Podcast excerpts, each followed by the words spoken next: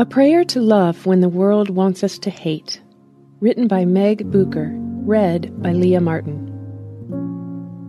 And as he was saying these things in his defense, Festus said with a loud voice, Paul, you are out of your mind. Your great learning is driving you out of your mind. Acts 26:24. A bookworm's delight is to disappear into wonderland. Imagination blooms in the pages of books when my daughter was a baby, I could barely wait to pass on my love for worn out pages and musty library smells.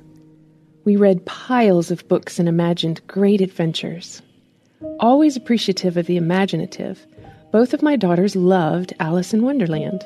Their favorite quote is Alice, do you think I've gone round the bend?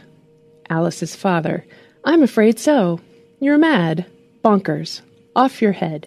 But I'll tell you a secret all of the best people are.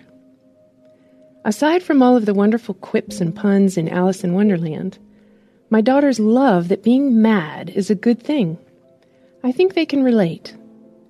The hurt that they both witness and experience as the school grades get higher is confusing to them. Unnecessary.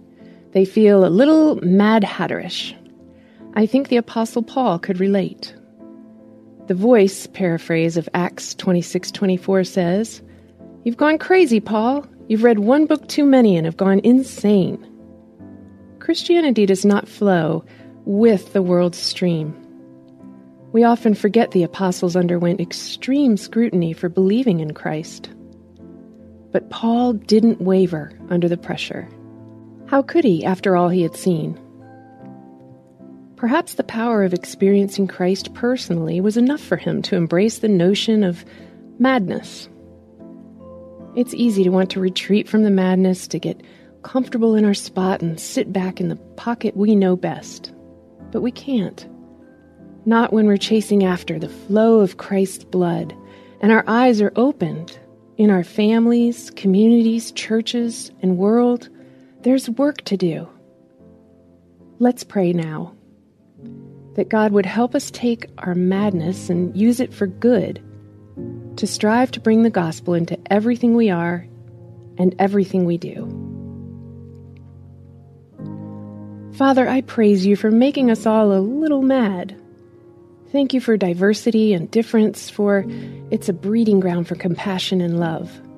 Forgive us for missing our chance to love on others in your name by allowing this world's fit to consume our agenda. Bless our hearts to love you with abandon in the way you uniquely gifted us to. In Jesus' name, amen.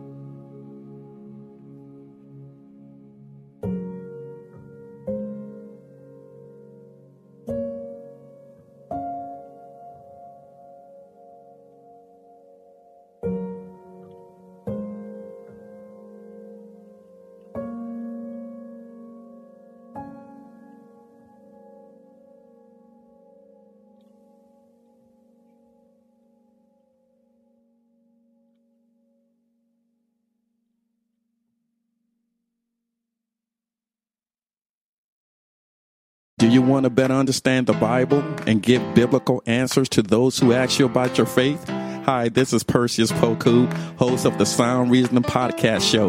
Listen to us weekly as we bring the truth often found in the ivory towers of seminary down to the steeple towers of local church. Join me along with many of the nation's top theologians as we offer answers to life tough questions from an apologetic perspective. Subscribe to the show at lifeaudio.com.